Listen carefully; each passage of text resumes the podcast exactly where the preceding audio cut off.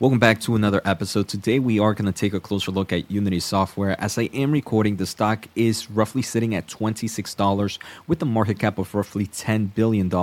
And from its year to date high, the stock is down roughly 46%. That's its year to date high. I mean, if we take a closer look at its max, the stock is down a lot more. So, in today's episode, I want to take a closer look at numerous things. They do have earnings upcoming um, on November 9th, so in two days. So, we're going to take a closer look at both the bad and the good impacting the overall stock and what maybe investors should be expecting during this crazy, what I believe is going to be a crazy, crazy earnings call, especially since we have seen a shift in CEO because of all the backlash and all the drama the company has seen in the past quarter. So, we're going to take a closer look at all that in today's episode. So, let's get started. So, like I mentioned, we do have earnings coming up on November 9th after the market closes. This is going to be for quarter three of 2023. Unfortunately, Unity this past quarter has seen a lot and a lot of drama, mainly because they kind of created this fee earlier on throughout this quarter, which created a lot and a lot of backlash. We can see, right, Unity's new fee leaves game developers fuming. Numerous kind of developers leave the platform as Unity kind of creates this new fee. I want to thank the Motley Fool for sponsoring this video and check out fool.com slash Jose for the 10 best stocks to buy now. With that link, you get a promotional offer for the subscription service. Now, let's continue with today's episode. And after all that backlash, we did see Unity CEO also step down. So the company during this earnings call, I do believe is going to be super crazy, especially as one analysts are going to be asking so many questions on the impact of the backlash that the new fees created, but more importantly, the kind of con- last minute switch on CEO. Um, at the end of the day, no investor ever wants to see a company go through so many drastic changes in one quarter, and I do believe that's adding to the volatility of the stock.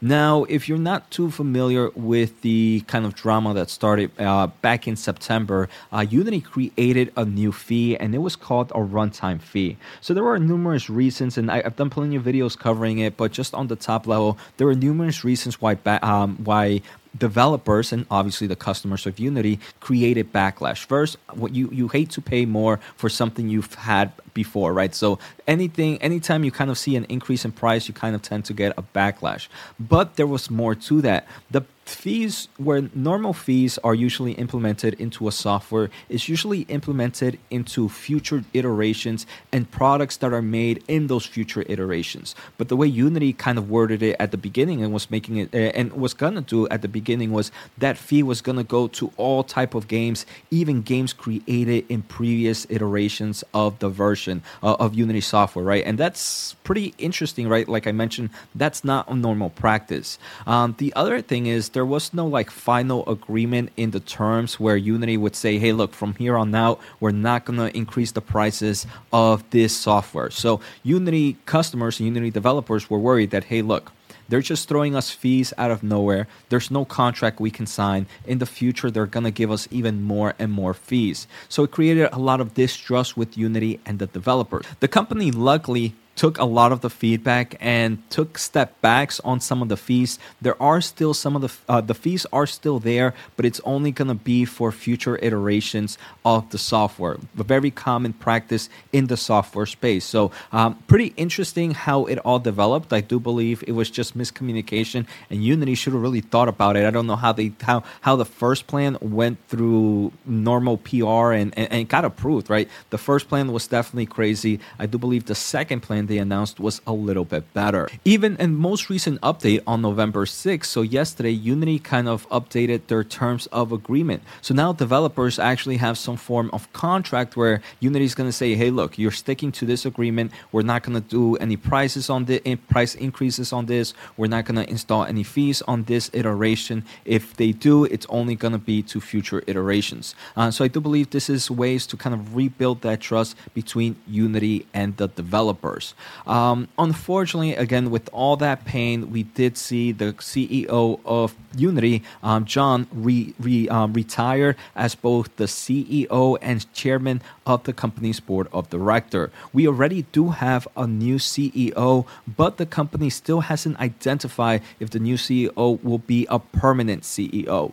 Um, it, it, it, does seem like right now the current CEO is James Whitehurst. Uh, he's not the permanent at the moment. Maybe that might change. That's what I'm saying. Things can change from here on out. Um, but he does come from the a prior company called Red Hat um, prior to the IBM acquisition, uh, after the IBM acquisition, right? So it does seem like this CEO does have some form of maybe acquisition experience and i do believe that's pretty interesting especially for me. Unity stock sitting at a market cap of roughly $10 billion i do believe that is definitely a market opportunity for a lot of big players. I, I, I wouldn't be surprised if unity with the market cap of $10 billion gets acquired. The only thing that usually pushes those thoughts away for me is that uh, right now, with a lot of regulations and everything, it's very hard to kind of make acquisitions, especially in the gaming industry, right? We saw it with Microsoft and Xbox. Uh, so obviously, things are looking pretty bad. Like we saw all that backlash. We also saw the kind of the shift in CEO. The company's still looking for a permanent CEO. And if we take a closer look at financials, Unity does have a nice amount of total long term debt and their average diluted shares due to some acquisitions acquisitions and just them overall doing stock based compensations continue to dilute shares. So obviously, things are looking somewhat bad, but I do believe there's a lot of growth opportunity for the company as well. But before we take a closer look at those growth opportunities, I do want to say thank you for the support. If you haven't, make sure to hit the thumbs up and the subscribe button. I'm trying to hit 30,000 subs by the end of the year. I do have a semiconductor membership for exclusive videos. Click join to learn more. Special offer at fool.com slash Jose. Free newsletter at josenajarro.substack.com and free semiconductor news at semiconductorwatch.com.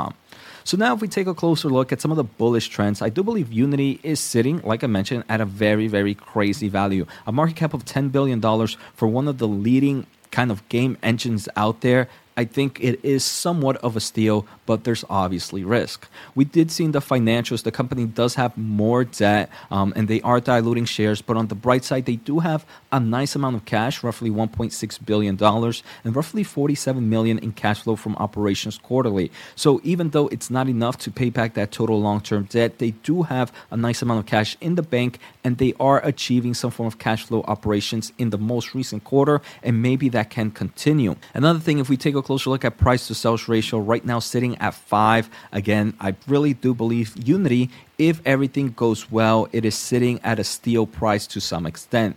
But the market understands that there's risk and obviously more pain can come for the stock.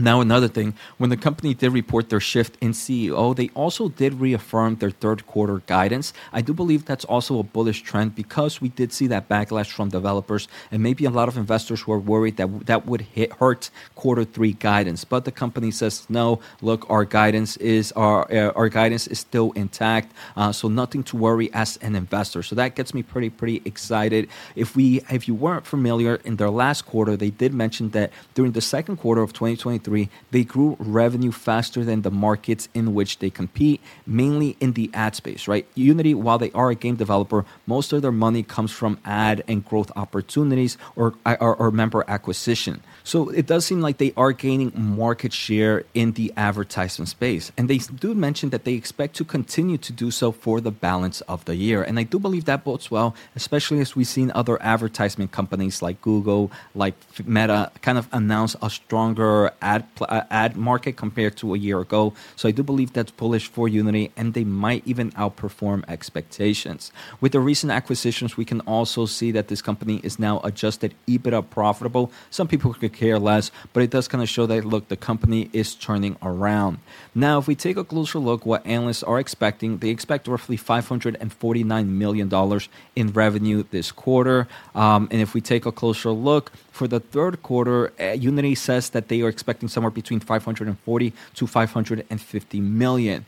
But but I do believe they are going to beat their own expectations and kind of be at least a little bit better than what analysts expect. Um, especially if we have heard from other companies, even Snap, right? Even Snap, a company that usually doesn't report strong um, ad growth to some extent, did report kind of a strong ad market. So I do believe we are going to see very similar numbers to Unity. So for me, I am very bullish in their software solutions and in the market opportunities. I do believe their growth solutions will continue to grow. I do believe their game development will continue to grow. But outside the gaming market is another platform that Unity, in my opinion, will continue to grow as we continue to go into AI, into digital twins, and the list goes on and on. So I hope you guys enjoyed today's episode. Take care, have a good day, and see you next time.